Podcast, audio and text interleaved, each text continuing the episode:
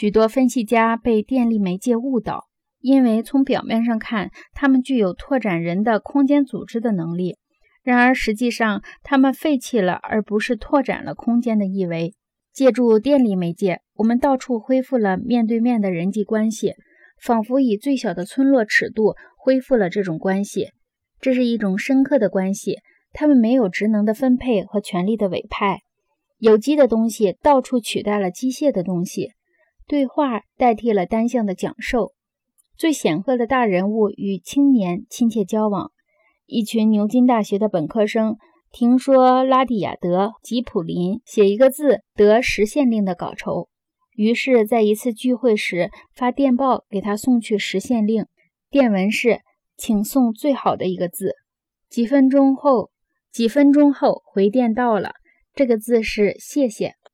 电学和历史较长的力学相结合，形成了许多杂交媒介，其中的一些，如唱片和电影，将在本书的其他章节里探讨。今天，机械技术和电力技术的联姻已近尾声，因为电视代替了电影，通讯卫星威胁着轮子，电报的效果是促使印刷机转得更快，正如用电火花打火。